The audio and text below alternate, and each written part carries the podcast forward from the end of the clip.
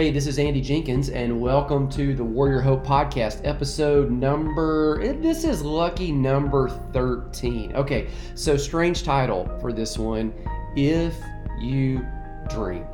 I'll come back to that in just a second, I promise. Now, this one is with my friend Chris Turner. Chris is a singer songwriter from 96 South Carolina. That's actually the name of what you might envision, like as you start hearing him tell the story. It, it's like, it seems like it would be back in the day a one horse town. Traffic light, not lights, singular, not plural. Uh, Chris is from there, and for the purposes of what we're talking about today, he's a veteran of the U.S. Marine Corps. Now, I first met him a few years ago at the first Songs of Hope event that Crosswinds hosted. Songs of Hope, it's an uh, event where Crosswinds, we, we really created that to generate awareness about veterans and post traumatic stress and moral injury. What happens is veterans are matched with singer songwriters the singer songwriters put the stories that the veterans share to music, and it is absolutely incredible. In fact, I'm going to put a link in the show notes where you can just follow that to the YouTube playlist and listen, look at, and then even share off with some of your friends some of the stories that the veterans share. Well, at that event where we, the event, we basically showed the video of the story, four to five minutes, and then the songwriter comes out and shares the song for the first time ever that was written in about a one week span of time, many times written there right while the person is sharing the story. Well, Chris performed at the beginning of the show in concert fashion, and since then we've talked with Chris about partnering and doing some other incredible things that I promise you will bring him back, and we'll talk about that in another future episode. Now, while in the military, Chris served as a field wire communications specialist. He was stationed at Camp Lejeune, North Carolina, and then he found his way to 29 Palms, California, and then overseas, all the way over to Okinawa, Japan, and Pohang, Korea. He made his way to Nashville in May of 2010. Now he says this driving in on I 24, I can remember saying to myself, that is a big town. If you've ever been there, you, you kind of see that it is. You see that Batman looking building and you see kind of all the other skyscrapers, you see the stadium off in the distance, and it's it's kind of can be overwhelming, especially if you're thinking, I'm gonna go there and try to make it. So Chris is thinking that's a big town. That's a lot of people. Where do I even begin? He would soon learn that Nashville is the biggest, smallest town in the industry, though, and the biggest, smallest town in the country. He said this Nashville's a town where everyone seems to know everyone. I was told early on, be careful because you never know who you're talking to. So, you know, in that sense, you've got to honor everybody. And, and goodness, it isn't that just a truth to take with you anywhere, everywhere you go? So he began playing small restaurants, little coffee shops with his guitar. He began the journey. He says this He says, I can remember performing in a cafe north of town for two hours for two people. Think about that. Go to the big city to make it two hours for two people. He made $3 in tips that night. He says, I still carry those $3 in my guitar case to remind me of my first gig in town and how much of a reality check it was. Now, as time passed, the audiences grew, as well as the depth of Chris's music. And, and here's why he's here. He's not only a fantastic musician, not, not only a veteran, but he combines those things and he writes a lot about his service as well as circumstances and situations that veterans faced. So, the title of this podcast, If You Drink, he wrote it and I titled the talk If You Drink because the video that features Randy Couture you know, the MMA fighter. In fact, Chris is doing some fundraising with Randy Couture that Crosswinds is part of and sponsoring. Anyway, he, he says, I wrote it because it targets the struggles that vets deal with when suffering from PTSD. The imagery, the lyrics, they vividly show, if you're watching it, how one vet chooses to deal with this fight. And so rather than drinking your sorrows away, which a lot of people admittedly do, rather than going downhill. His song communicates this hey, come sit with us, walk this thing out together. If you drink, come drink one with us. Here's my friend talking all about his story, that song, and more, Chris Turner. Okay, I'm here in the Crosswinds office. I've got Bob Walter with me in person, and via Zoom, we've got Chris Turner. So, Chris, go ahead and say something so everybody gets your voice so they know who you are.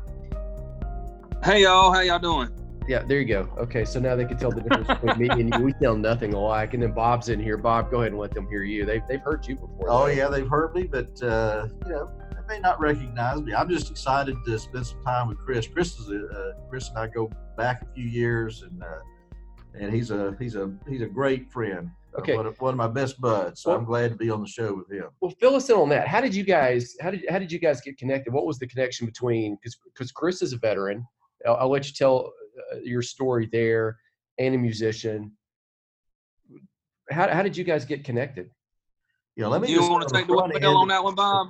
yeah, let me tell the front end and then Chris can fill in. But typically, you know, my connections with veterans who have become real involved with what we're doing has been through our films. Uh, that they, you know, were part of the film or whatever. Chris was a little bit different. Chris had uh, uh, seen the film and he has a friend, and he'd tell you more about his buddy up there in uh, the Nashville area, um, uh, Dave DeMay. But uh, uh, you know, they had seen the film and they had this idea for a uh, more or less a, a promotional company, and they had had a great name for it called Red, White, and Boots. And they had an idea about putting on productions or shows where they could incorporate some of our film into it to go out and help promote awareness about PTSD and uh, moral injury. And so through that, he connected with me, and I went up to Nashville and uh, met with him, and just uh, saw what a great you know heart that both of those guys had uh, to to be involved in helping veterans, and that really comes from Chris being a Marine. And I'll let you tell more about the story there, Chris, about the background for Red, White, and Boots, and how y'all came up with that. Oh yeah. I mean, we the, the way it happened is I was running one morning, you know, and a lot of people may or may not be familiar with my new American Made project that I just put out as, as a musician and as an artist. But during this whole time frame, you know, I've always wanted to give back to the veterans with me being a Marine and and trying to do my service after the uniform, right? So uh, I was running one morning on the treadmill, and I was thinking of you know how I could start a tour and do the production and uh, Dave and I had talked back and forth about it, and I, I just got this vision. I was like, man, this vision popped in my head called Red, White, and Boots. Because whenever I'm running, it's running or exercising is the only hour of the day that I can just get completely inside of my head to where I'm just completely focused and I, I can think. Yeah, I get So I got that. this idea. I ran it by Dave. What's that? Yeah, I get that. It you you're not interrupted. Your blood's flowing. Yeah, creativity. Oh yeah.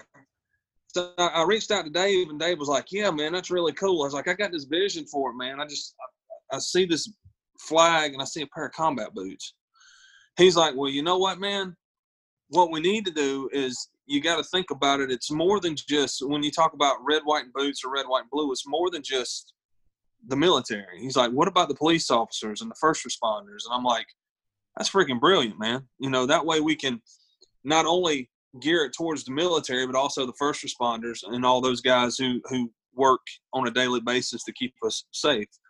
So that's where we got that. And like Bob said, we had had a mutual contact in JT Cooper, and JT Cooper introduced Dave and myself to Bob.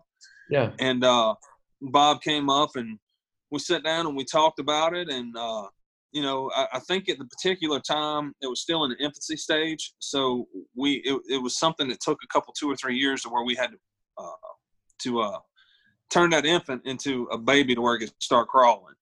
And thankful to Crosswinds Foundation for allowing us to be a part of it. And it really means the world to me, Bob, that you guys are, are allowing us to take this brand and do what we do because, you know, after the uniform, I mean, it's one thing to serve, but the true question is, you know, once a Marine, always a Marine. So we never leave a man on the battlefield. So for me, it's like wanting to be able to give back and, and help any way I can, you know, because it's just what we're supposed to do as the human race, if you will. Yeah, and it's uh, you know, Andy, how sometimes you just meet somebody and just hit it off right away, and and that's the way it was with Chris. When I met Chris, it was like a kindred spirit. Um, you know, we talked through the this whole idea of uh, red, white, and boots, but then yeah. we went and had some Mexican food.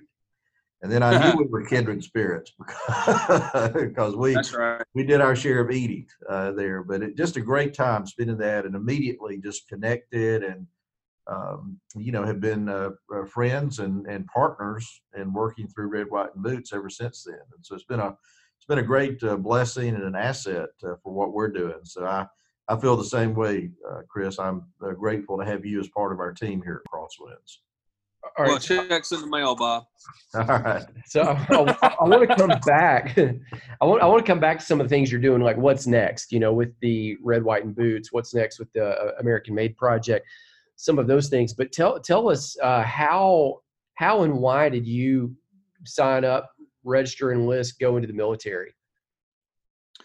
Well, you know that that's a uh, that is a story in itself.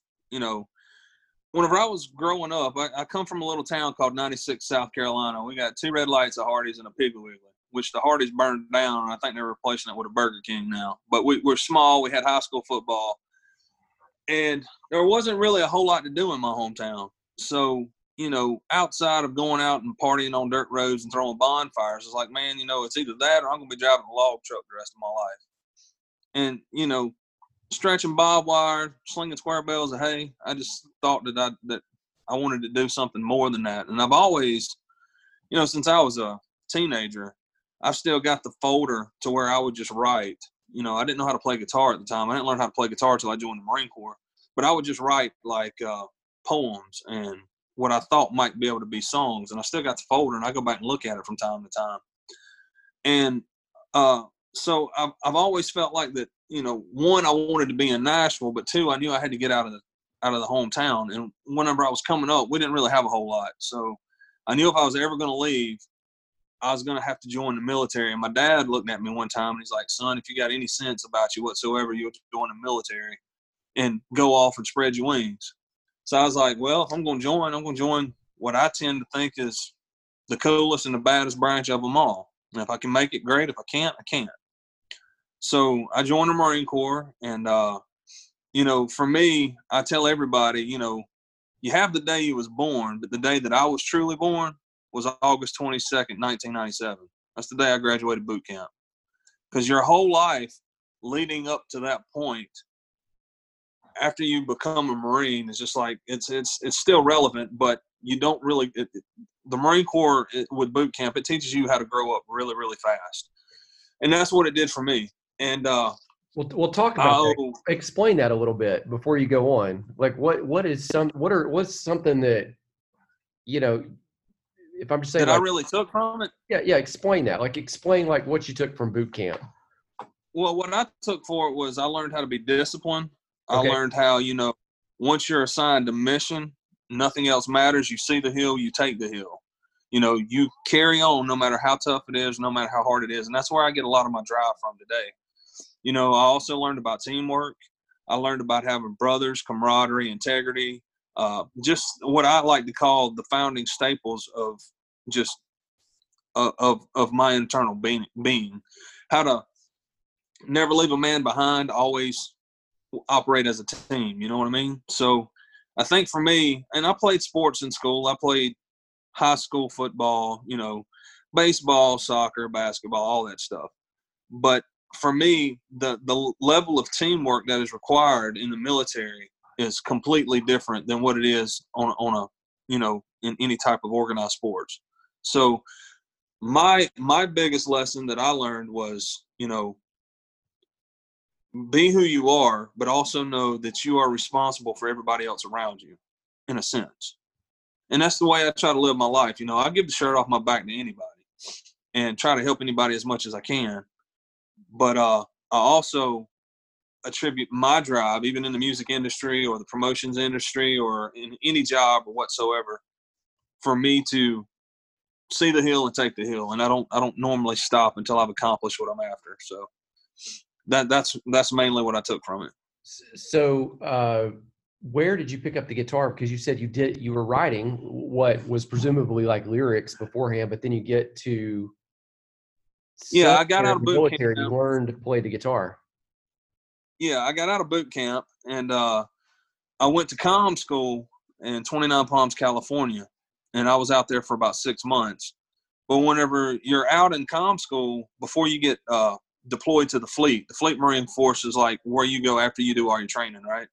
You go to your duty station, and Yeah. uh, that's where you'll be stationed at until they rotate you out of it. So, my girlfriend, the, the story, the, the, to back up for a minute, another reason I joined the Marine Corps was uh, I had a girlfriend at the time, and I, I, my, I already had this conversation with my dad about joining, right? She broke up with me. I went to the recruiting office and told the recruiter, if we're going to do it, we're going to do it now. He actually had a ship date for the next morning. I signed the papers and I left for boot camp the next morning. Oh, less I than was on the 24 hours. Yeah, I was in. I was. At, I signed the papers at eight o'clock at night, and I was on the footprints at four o'clock at Parris Island the next day. Oh, wow. So, so But your dad, Now, okay, so this wasn't like you. This wasn't like you ran away. Like your dad had been having this conversation. Okay, so I imagine the girl that's in the equation's probably not happy about all that. Uh, well, she, I mean, we split up and then, uh, you know, I just needed to get as far away as I possibly could. And that was kind of like my breaking point.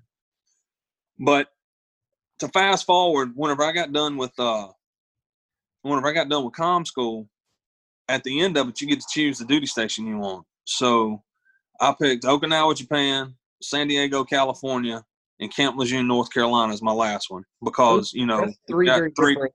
That's three very different options, though. right, exactly. So what's the logic there? Well, I wanted to be as far away from her in South Carolina as I could be, so that's Oh, why I chose Okinawa. Okinawa. Okay. So I was like, well, if I can't get Okinawa, if I get San Diego, I'm still far enough away from her. I mean, yeah, one more step, you're in the water. So Yeah.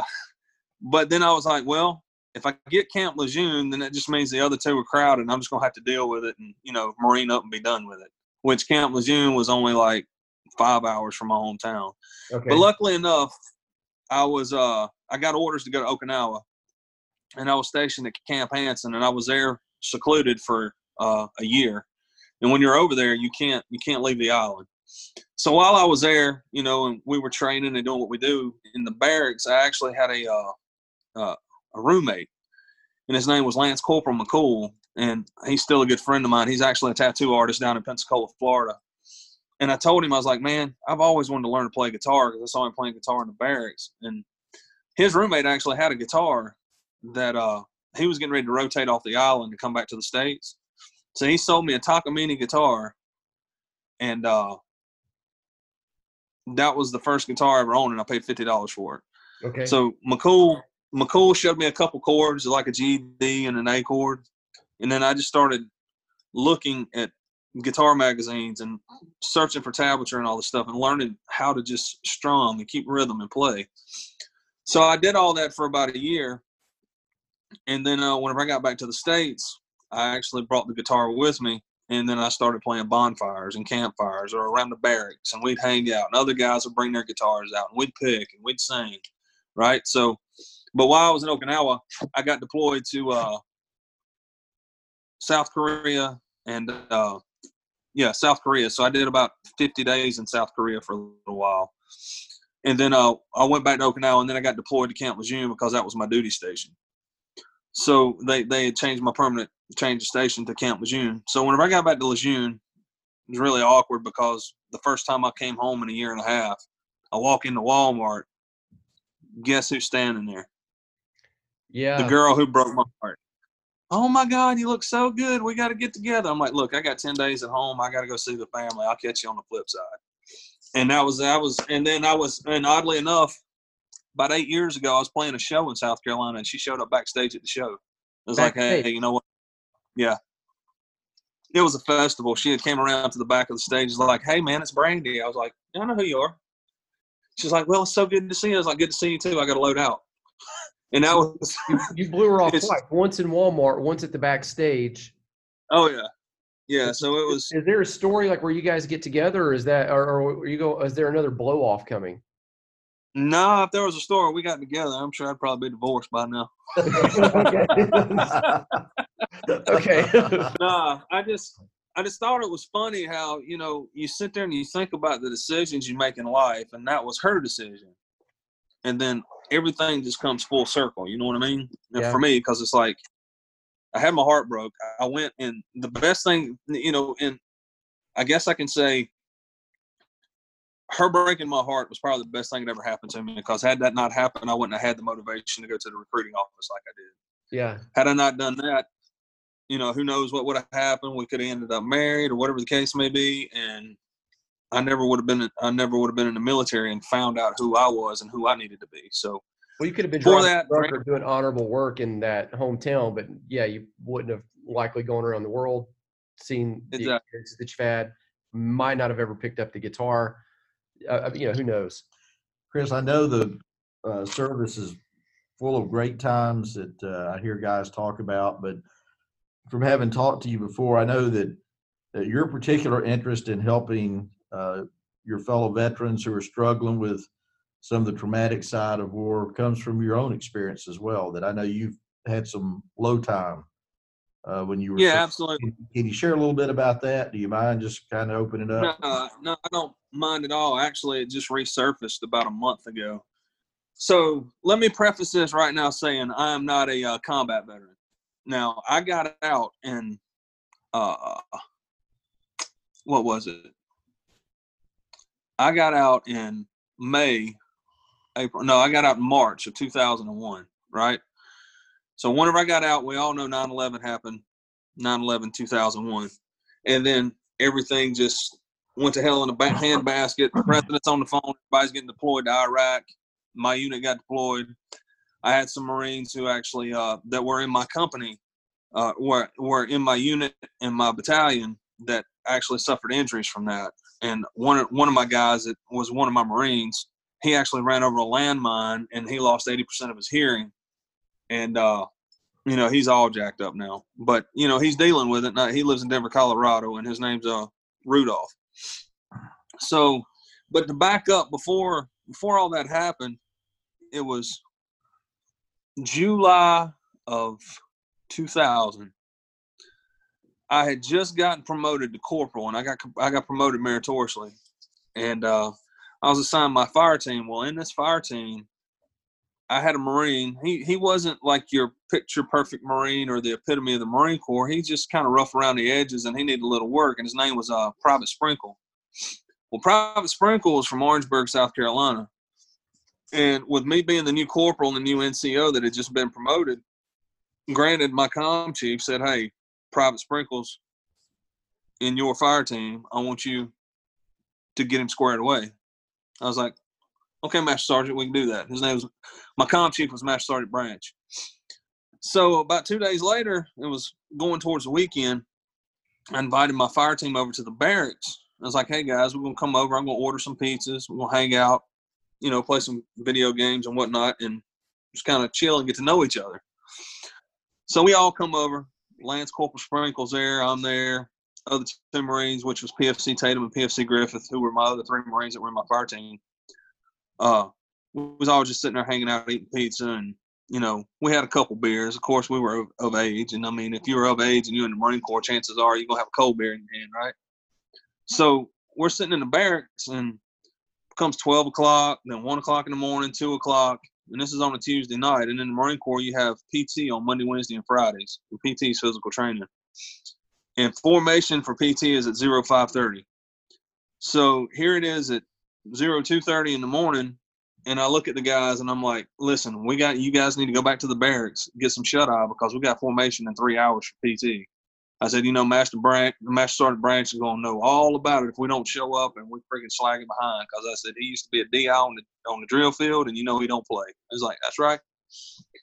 Private Sprinkle gets up, shuts off the video games, looks at me and says, "Congratulations, Corporal Turner." I was like, "Thanks, Devil Dog. I'll see you in the morning formation." he walks back to the barracks and I get a call at 4:30 in the morning from the duty NCO and says, Corporal Turner, I need you down here at the enlisted barracks. We got a problem with Private Sprinkle. I show up. Duty NCO tells me that Private Sprinkle hung himself and killed himself last night. So he left my room, went back to the barracks, stuck a well belt around his neck, and hung himself from his from his rag. And for the longest time, I tried to figure out if it was something that I missed. We got investigated by NCIS, wanted to know what his mood was, what our mood was, what would cause him to do this. And I just, I never saw it coming. So, you know, I've kind of kicked myself around for years because of that, because there's nothing that I could have said or done. Uh, I mean, I, I never saw it coming. And uh, I had one of my sergeants from my platoon called me. He got in touch with me. He lives in Puerto Rico now about a month ago, and he's having issues with it. So he's been to the VA trying to get counseling for it and all this stuff. So, you know, it's one thing, you know, uh, to hear of a Marine committing suicide. Right. But when it happened, when it happened on your watch, it's a completely different story. Oh, this wasn't even on your watch. I mean, this was a guy that this wasn't Right. a guy you I mean- knew. I mean, uh, it's never just a guy you know, but man, th- this was within a three-hour time window. And Chris, yeah, and the thing about it is, is like whenever they're assigned, assigned to your fire team, you accept responsibility for that Yeah. Marine and his action. Because if he does something in formation to mess up, guess what? The com chief and the platoon sergeant, they're going to get you. They're not going to get him. So for me, it was more or less like losing. it. I mean, he wasn't my Yeah. kid, but it was he was. I was losing one of my Marines. Well, I lost one of my Marines, so that that was really hard for me. So to fast forward to when I got out, and you know, after everything went down with 9/11, and seeing all the Marines get deployed, and my unit getting deployed with it. My cousin joined the Marine Corps. He went over there and he got injured while he was over there. He's a Purple Heart recipient. And I was I moved to Nashville around that time frame, and I was like, you know what? I want to do something good with my music, and I want to I want to write about what I want to write about, but I also want to be able to give back to the veterans and try to dive into that veteran community and say, hey, man, you know what? You can hear through my music and what I'm doing to realize that you're not the only one and you're not alone, and I want to be there to help you out. So that's primarily my main focus for Red, White, and Boots, the American Made project. Uh, I haven't even mentioned this. We're doing a, a poker run with Randy Couture, and he's got a charity called the Extreme Couture GI Foundation. And uh, that's going to go down July 25th here in Nashville. And, uh, you know, we're going to donate all the proceeds back to the Extreme Couture GI Foundation from that poker run. And thanks to Crosswinds for being a uh, sponsor and a contributor to that. You guys are awesome for that. Thank you so much for being a part of it. Oh yeah, we're glad to be Oh. part of that. Uh, before we move on, I want to go back just because you made a really important point that I, I want to make sure everybody got. Um, you said that this happened to you, and you weren't a combat veteran. Uh, we Right, we, exactly. kind of have this idea that the only uh, warriors who suffer with PTSD or moral injury are men or women who was serving on the front lines uh, and, and Exactly. experience some traumatic event. But that you know that's not the case. In fact, probably just as many, if not most, occur because of things that can happen uh, during basic training, even or during their times of service. Uh, you know, your struggle, as you expressed it, was basically maybe I could have done more. Maybe if I caught something, uh, Sprinkle would still be with us. You know, Exactly. missed something. So you're you're dealing with the very same trauma that somebody on the combat field says maybe if I had done more, uh, the guy who was serving on my right wouldn't be dead today. Uh, Right. It's, it's it's that same trauma. So you can relate. You may not be on a combat field, but you can relate to that experience. Uh, and I think that's what, if I hear you right, you're saying kind of drives you. It's you've been there. It does. And I mean, to take it one step further, Bob, a lot of people fail to realize like the firefighter who rescued uh the firefighter who rescued the the burning baby from the house or the police officer who saw who had to pull the trigger because of uh you know a robbery that was going down and he took someone's life or a sexually assaulted victim who's been involved in sex trafficking or you know uh, a child who's been involved in a child a child abuse relationship if you don't get some kind of mental help uh, mental help for those particular situations you know, PTSD, we all tend to put it in a small little box, right? But it's so much bigger than that. I mean, it affects more people in the world than people actually realize from a grand scheme of things, you know. But the veterans, I think it's directly related to them currently because uh, of our, our our given time in in the nation right now, because we're in a, in a in a wartime right now. So, but I mean, it goes it goes a lot deeper than that, and I think probably the, the the majority of the population are the veterans that are affected by it. But yeah, you're exactly right. For me, you know, not being a combat vet, I suffer, you know, the memories and the heartbreak and what what did I do or what could I have done differently, and it's it's affected me too. So yeah, you're exactly right. Yeah, and uh, and I love the fact that you do uh, try to help through your music, and and I get that. Uh, when I met you, you gave me a copy of your American Made CD, and uh, as I was driving back to to Birmingham, of course, I popped it in to listen to it. Uh, you know, it's probably 35 minutes worth of music, and I listened to it the whole way back, a two and a half hour drive. you know, was, I couldn't quit. Uh, you know, uh, I got home and I told my wife, I said, "You got to hear this. This guy is great. I, I, mean, this music is tremendous." And I popped it in for her, and she's like, "Oh my gosh, he's as good as." And she starts naming all kind of, you know, guys on the radio with hits and all. And it is, it's, it's really fantastic music. I, I love your music, but I love the message of your music as well. And, and, there's one song on there in particular that maybe you might tell a little bit about uh, that's really talking about that vet who's feeling down and out or or by himself, and uh, you you developed a little message for him in one of your songs that I know that uh, Randy Couture you talked about was instrumental in helping you put on video. Yeah, I was yeah, going to ask exactly. you what, tell us one of the favorite songs you have, so that. uh, my favorite song. Yeah. my my favorite song's primarily the one that Bob's talking about, and yeah, it's called. I was hoping it was. what's the yeah? What's the title of it? If you drink, and uh, you know, the, the great thing is, is that song was actually written by uh, John Cirillo, Sarah Shepard, and Dan Reifsnyder here in Nashville. And I'd had the whole American Made project written, right? But the guy that I was working to, working with at the time, he was like, Chris, you know what? This is a town of songwriters. Let's throw the project to the town and see if there's anything that can beat anything you've got. I was like, okay. And I'll never forget it. I was sitting in the parking lot in Rivergate, uh, uh, right there by Tuesday morning in Ryan Steakhouse. And I got an, I was sitting there. I just came in from, uh, I can't remember what store I was in. It's a little strip mall. But I, I'd gotten an email notification on my phone from John Cirillo and I said, Hey, man, I don't know if you're still looking for music, but I'd love for you to hear the song and take it into consideration.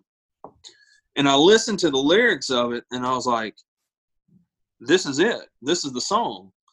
And, you know, it talks about you know the opening line is he was driving somewhere between Gallup and Winslow, and my first thought was, okay, this is really cool. But then when we got to the chorus, it's like, if you cheat, hope it's death that you're cheating. If you lie, lie with someone you love. If you fight, do it for the right reasons. And if you drink, come drink one with us.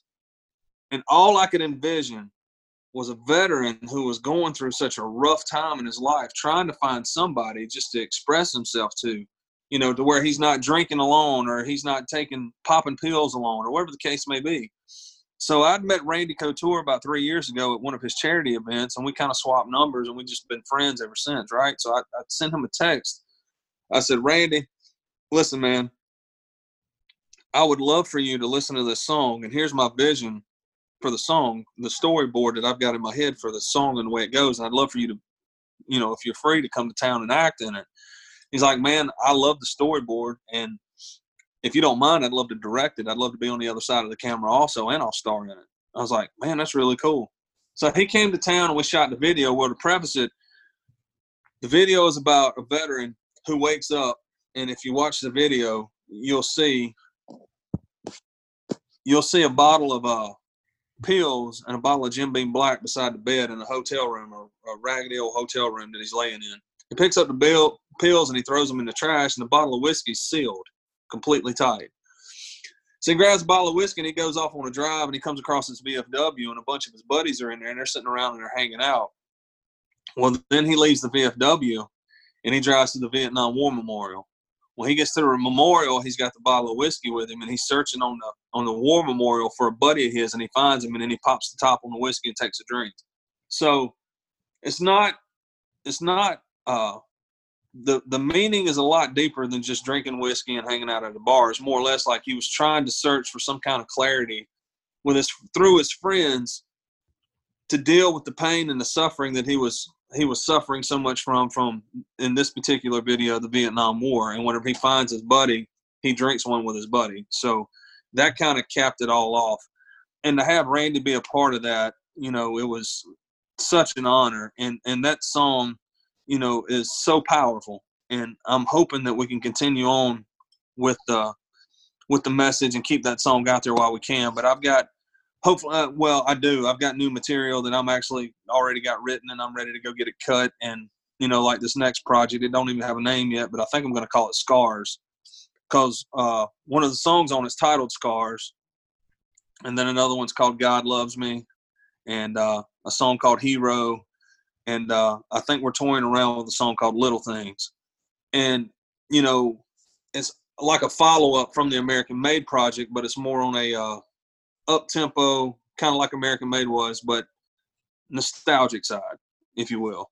So I'm really excited about those. It's going to be my new EP. I got a really great team that's really believes in what I'm doing. You know, just trying to get them around me and you know trying to move it forward and keep the momentum going. I've got a couple shows that uh Orange County Choppers this year up in New York.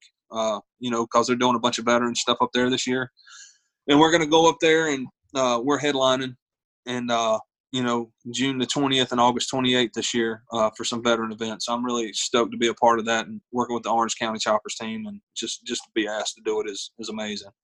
So, yeah, a lot of cool stuff going on and there's some stuff coming on at the end of the year that I can't really mention yet, but it's going to be mentioned at the Red, White, and Boots show May 15th. So you got to be there. And uh, right. Workplay in Birmingham, Alabama. And we'll do another podcast and talk about uh, that. Just it has something to do with freedom, though. We'll just say that. Uh, yes, sir. But, but listen, now next time I'm in Nashville, I'm expecting a copy of this new uh, EP.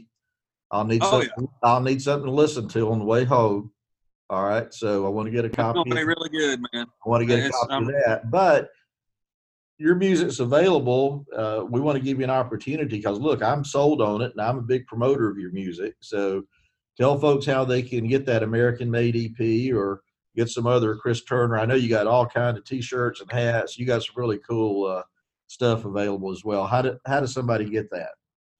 You can go to christurnermusic.com and i'm on every major uh, digital streaming platform to where you can download or stream my singles on uh, spotify amazon itunes google play youtube uh, anywhere you can find digital music you'll find me. Just go there and click download and you can get the record for like well the ep project the american made ep project for like 6.99 i think and 99 cents a single. Promise you if you don't like it i'll give you money back guarantee. Oh they're gonna love it yeah, i know that. like and, and listen just uh in case somebody doesn't know who Randy Couture is, uh, I think Randy was a vet himself, wasn't he? He served. He was. Randy. Randy started uh, wrestling in high school, and then he joined the army. And while he was in the army, he joined the uh, army wrestling team. Well, after that, he actually was an alternate for the U.S. Olympic team. I think three or four times. But then after he got out of the army and off the army uh, wrestling team, he got involved with MMA in the UFC. So he started fighting martial, mixed martial arts. Is that right? Mixed martial arts, yes, and the Ultimate Fighting Championship. But one thing to note is, uh, and I don't think it's been broken, but he was actually at the time one of his claims to fame is he was the oldest heavyweight champion in the UFC. But he's since retired, and he's really focusing on his uh, on the charity, the Extreme Couture GI Foundation. He's got a stream of uh, Extreme Couture gyms. Uh, he's got some apparel lines that he does through Affliction and uh, he's also an actor as well. So if you've ever watched The Expendables with uh, Schwarzenegger and Stallone in it, he's in all four Expendables movies. So he's out in Hollywood doing his thing, and uh, still, you know, I talked to him a couple weeks ago. He's still training hard every day, like you know, nothing's ever changed. So he's uh he's hardcore, man. He, that, that's one that's one thing I really out- love You about hang out with some big company and high cotton, don't you? As we like to say. well, you know, I just with this particular uh connection and, and friend and Randy, it, it just so happened you come across those people in life, man, to where no matter who they are, who you are, I mean, you you either connect or you don't, right? So with he and I and he and him knowing my background and me knowing his background, just we just we just really hit it off, you know. So it's uh I'm just really very, very, very fortunate to have him as a friend and, you know, have him to believe in what I'm doing. So I'm, I'm just tickled to death to be a part of it. Well, Brother, we love what you're doing. Appreciate you being part of what we're doing. Love you as a friend. Glad to have you as a friend and be able to walk through life with you. Let's let's give him the last word. Uh, Chris, tell us. Uh, don't even talk to us. Just talk to one of the veterans that may be out there, or the family member of a veteran that may be struggling like right now. Just as kind of as we sign off, uh, just what what would you say to them? Just kind of wrap it all up. Fellas, ladies, warriors, all you guys, you're not alone and you're not too far separated to where you can't get help. I know Centers of Hope has got this thing called, uh, uh, I'm sorry, I know Crosswinds has got a thing called Centers of Hope.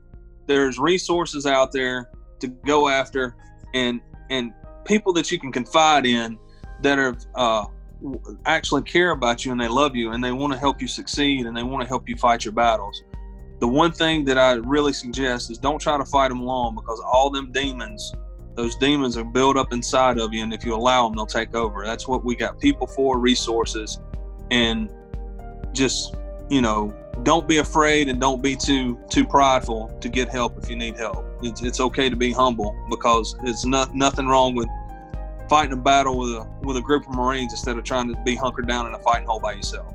So you know, if you feel like you need help and you need somebody to, to lean on, there's resources. Crosswinds, for instance, the Extreme Couture GI Foundation. Uh, there's some other resources out there. Uh, uh, CommuniServe, you know, just get out there and find some help no matter where it may be or where you may be in the world. I love you. We love you. And we just want to see you succeed. And if if you drink, what do you do? If you drink, Yeah. come drink one with us. all right. Thanks, man. Appreciate y'all. All right.